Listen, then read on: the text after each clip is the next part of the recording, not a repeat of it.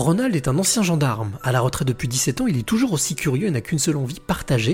C'est pour cela qu'il a créé un blog où il poste régulièrement des informations sur les forces de l'ordre. C'est la rencontre inspirante du week-end. Je m'appelle Ronald Guillaumont, je suis un retraité de la gendarmerie nationale. J'ai fait 35 ans de, de service sous les armes. Je suis le président de l'association professionnelle gendarmerie et le webmaster du site professiongendarme.com. Alors Ronald, ça fait beaucoup de choses. Euh, en tous les cas, a priori, beaucoup, beaucoup, beaucoup de temps passé dans ce qu'on appelle euh, les forces de l'ordre. Euh, déjà, est-ce que c'est quelque chose que tu avais envie de faire déjà depuis tout petit ou pas? Non, non, non, pas exactement. Non, non, non. En réalité, j'ai fait cinq ans dans, dans l'armée de l'air. Pour des raisons familiales, en fin de contrat, j'ai quitté l'armée. Et après cinq ans passés dans l'armée de l'air, je me suis rendu compte que je n'étais plus du tout adapté à la vie civile j'ai 11 mois et 11 jours de vie civile et euh, je me suis réengagé. Donc, je suis, j'ai pris un engagement en gendarmerie nationale. Qu'est-ce qui a fait que, que tu, t'es, tu ne t'es plus senti euh, apte à être civil euh, Parce que j'avais pris une certaine habitude, d'une certaine discipline, d'un certain cadre de vie, la camaraderie, et je, je ne je me sentais pas adapté en, en milieu civil. Non, non. Euh, bon, je, ne sais pas vraiment pourquoi, et donc ben, j'ai opté pour la gendarmerie. J'ai fait mon stage de gendarmerie à Berlin, en Allemagne. Qu'est-ce qui t'a amené justement à choisir euh, de, de, de, prendre la gendarmerie plus qu'autre chose au final? Euh, J'avais un cousin, un cousin avec qui j'étais très proche, qui était adjudant-chef en gendarmerie. Hein. Donc j'ai voulu quelque part un peu suivre son exemple. Et qu'est-ce qui t'a plu dans toute cette carrière de, de gendarme?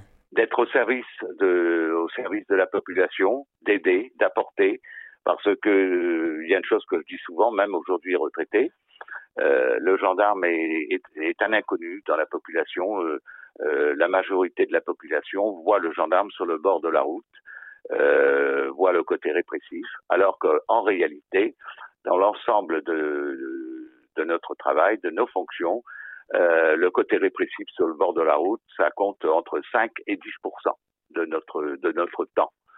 Donc, euh, euh, on a un travail qui est, qui est changeant tous les jours et c'est très complexe. Qu'est-ce qui t'a le plus marqué ou le plus plu dans ton travail? Le sentiment euh, d'avoir pu aider, aider des pauvres gens, des gens en situation difficile. Bon, même sur la route, euh, j'ai travaillé dans une brigade qui était ce qu'on appelle très accidentogène, du moins à l'époque, et euh, ben, d'arriver sur un accident de la route, quelle que soit la personne qu'on a en face de soi, ce sont des personnes qui sont dans la détresse et euh, dès qu'on arrive, euh, ben, si on peut les aider, et, bon, très souvent on arrivait même avant les pompiers, ça nous arrivait très souvent d'être sur place avant les pompiers. Et je me trompe si, si je te dis qu'au final j'ai la sensation que c'est une vocation? Oui, c'est une véritable vocation, complètement. Complètement. Je, alors que j'étais gendarme, je comparais souvent cela à la vocation de, de, de je vais pas dire, euh, ça n'a rien à voir avec la religion, mais la, vocation d'un prêtre, pratiquement. Oui, parce que euh, j'ai ma grand-mère qui disait autrefois, charité bien ordonnée commence toujours par soi-même. Mais maintenant, comment interpréter cette phrase? Ça veut dire que euh, pour pouvoir donner aux autres, il faut avoir la capacité de donner, c'est-à-dire, ben, il faut être riche pour donner, en fait. Et euh, il est plus facile de donner que de recevoir. Et moi, je me trouvais en position de donner à cette époque-là. Mais on parle bien, on ne parle pas d'argent, là, on parle vraiment de donner de soi, du don de soi. Hein. Non, non, on ne parle pas d'argent du tout, du tout. Non, non, pas du tout d'argent. Il n'est pas question de ça.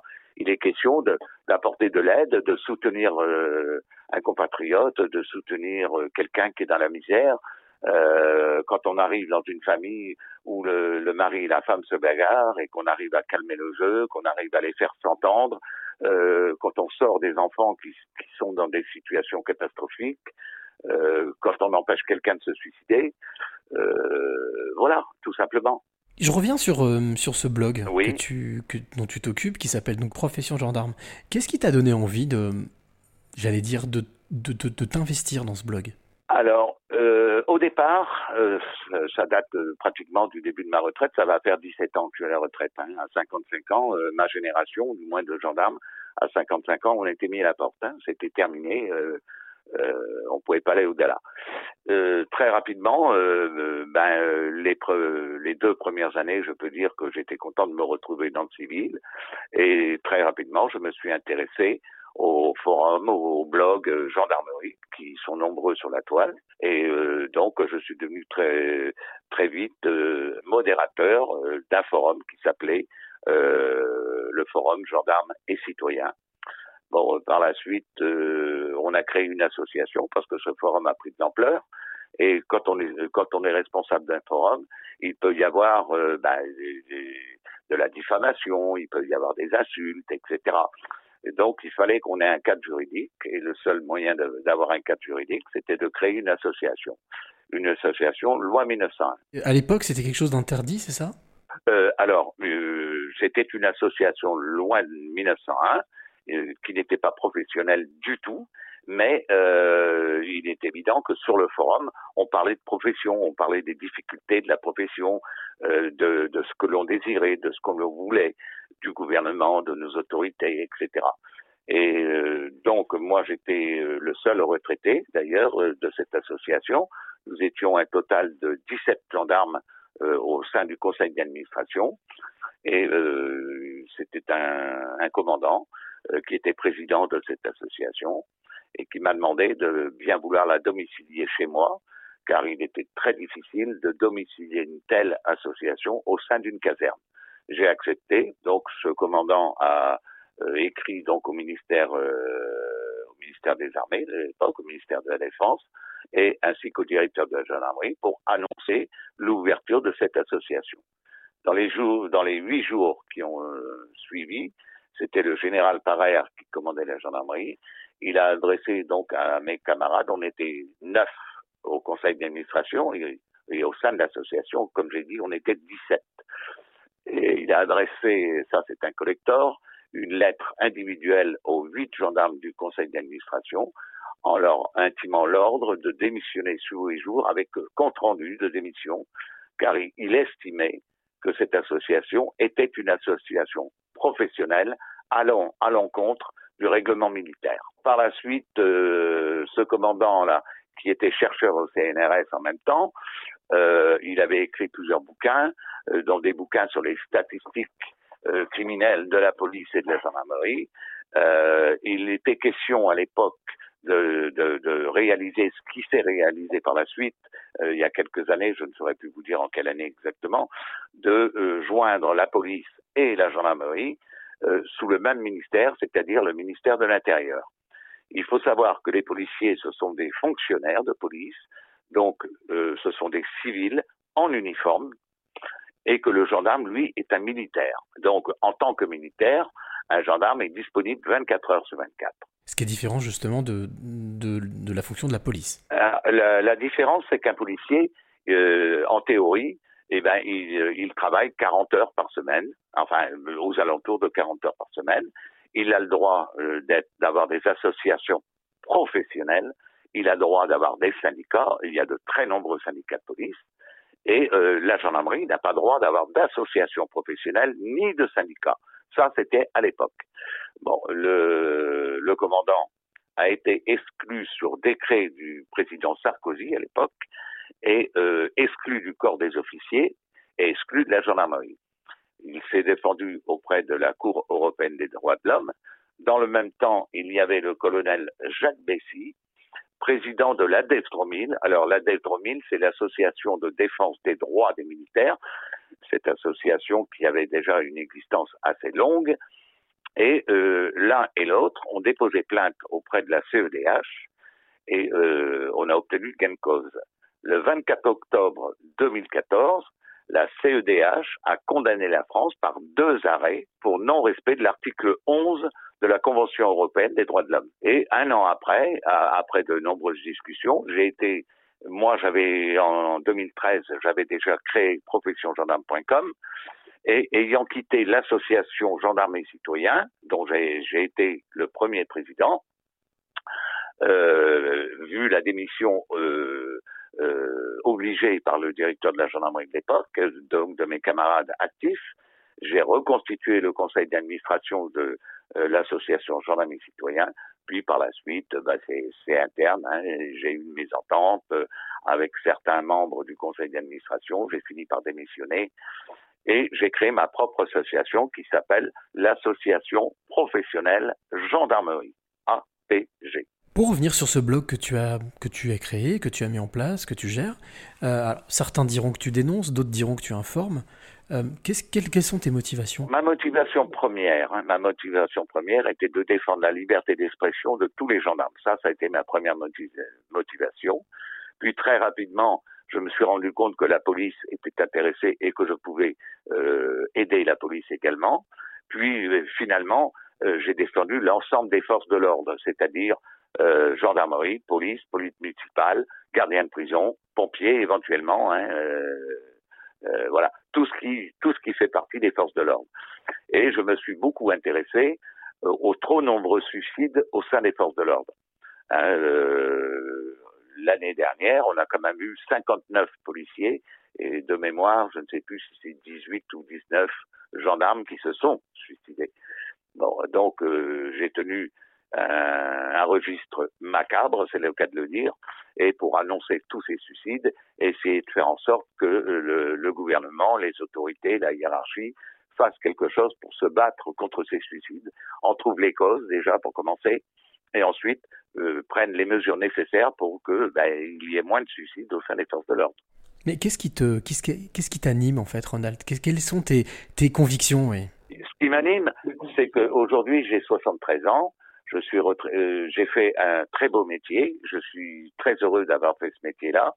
Et euh, dans, mon cœur, je me sens toujours gendarme, même si je suis aujourd'hui un civil depuis 17 ans. Donc, je fais partie de cette grande maison, de cette grande famille, enfin, en théorie, cette grande famille, et euh, je suis intéressé par tout ce qui concerne les forces de l'ordre aujourd'hui. En, t'écoutant, j'ai la sensation qu'il y a une véritable appartenance, il y a une véritable conviction profonde, en fait. Ah oui, oui, oui, complètement. Oui, euh, pour moi, euh, j'estime que d'avoir été accepté en tant qu'élève gendarme, d'avoir pu faire mon stage et d'avoir été affecté dans une brigade, euh, ça a été, euh, ça a été un honneur quelque part. Euh, si, si on calcule, euh, en France, on est 67 millions d'habitants. Bon, nous faisons quand même un métier qui est assez rare, parce que si on prend les effectifs de la police nationale, en gros, c'est 120 000, 130 000 personnels, hein, donc 130 000 familles, on peut dire. Sur 67 millions, c'est peu. Et en gendarmerie, c'est en, gros 100 000. 100 000 familles, 100 000 gendarmes. Bon, sur les 100 000 gendarmes euh, qui, qui, sont en France, on en a 60 euh, 000 qui sont sur le terrain, c'est-à-dire dans des répartis dans des brigades sur tout le territoire. Les, les 40 000 restants, c'est eh bien, c'est euh, le commandement, c'est les différents services, c'est les mécanos, ça peut être le, le, la gendarmerie de l'armement, euh, etc. Voilà. Mais au final, qu'est-ce que tu, quels sont tes souhaits? Qu'est-ce que tu souhaites avec ce blog qui, que je, qui, j'ai vu, était, euh, était souvent malmené, était euh, souvent euh, bousculé? Je ne peux pas dire qu'il soit malmené parce que au final, j'ai vu certains forums, j'ai, j'ai participé à pas mal de forums, j'ai vu comment ça se passe. Il y a une chose dont je suis très heureux sur mon site. J'essaie de, de publier euh, ce que je publie, ça ne veut pas dire que je pense ce que je publie je donne la parole. Pour moi, euh, mon, mon, premier point, c'est la liberté d'expression. Pour moi, c'est une richesse et cette liberté d'expression doit exister pour le peuple, pour les gendarmes, pour les policiers. Il faut qu'on ait cette liberté d'expression. Il faut pas qu'il y ait, euh, il faut qu'on ait un échange d'idées. Ça, ça commence par ça.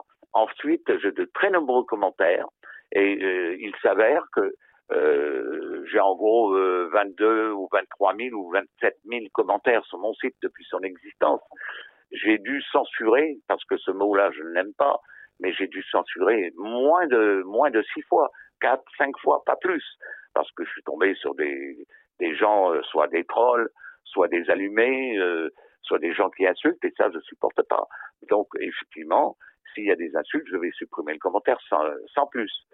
Mais euh, je me rends compte que j'ai beaucoup de gens qui commandent sur mon site, qui échangent entre eux, qui s'échangent leur adresse email, qui deviennent des amis, qui, qui discutent. Et ça, c'est génial, ça.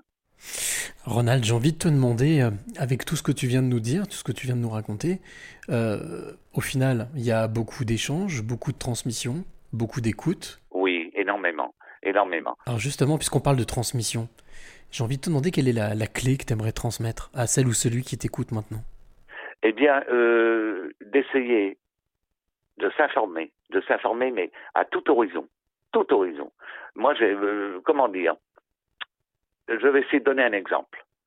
Lors d'une élection présidentielle, on voit beaucoup trop de gens qui sont sectaires, c'est-à-dire moi je suis à gauche, moi je suis à droite, moi je suis Front National, moi je suis Parti communiste, et qui se bouffent le nez, mais qui ne discutent pas euh, des problèmes réels. Or, pour moi, euh, quand euh, un candidat à la présidence, quel que soit son parti politique, je les écouterai j'analyse ce qu'ils ont à dire, ce qu'ils proposent. Et c'est comme ça qu'il faut faire. Il faut entendre tout le monde et c'est ensuite qu'on fait son choix d'une manière éclairée. Et non pas de dire, moi je suis communiste, je n'écoute que les communistes, euh, le Front National, je les fous dehors. Ou alors celui qui est Front National qui va dire, moi je suis Front National et je n'écoute que le Front National et l'autre communiste il peut causer, je n'écoute pas. Non, pas du tout. Il faut entendre. Il faut entendre ce que l'autre a à dire. Et il faut comparer et ensuite faire son propre jugement, mais un jugement éclairé et non pas un jugement sectaire.